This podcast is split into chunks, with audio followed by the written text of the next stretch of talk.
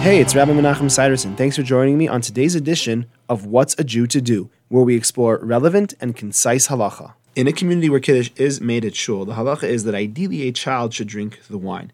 Because the chazan is actually not fulfilling his obligation to recite Kiddush because he's not having his meal there, he should also really not be drinking the wine.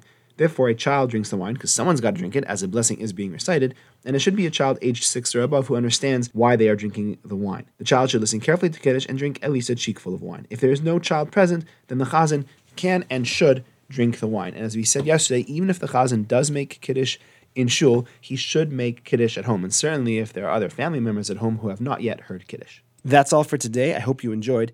If you have any questions or for further discussion, please give me a call. I'd love to hear from you. 303 386 2704. Have a great day.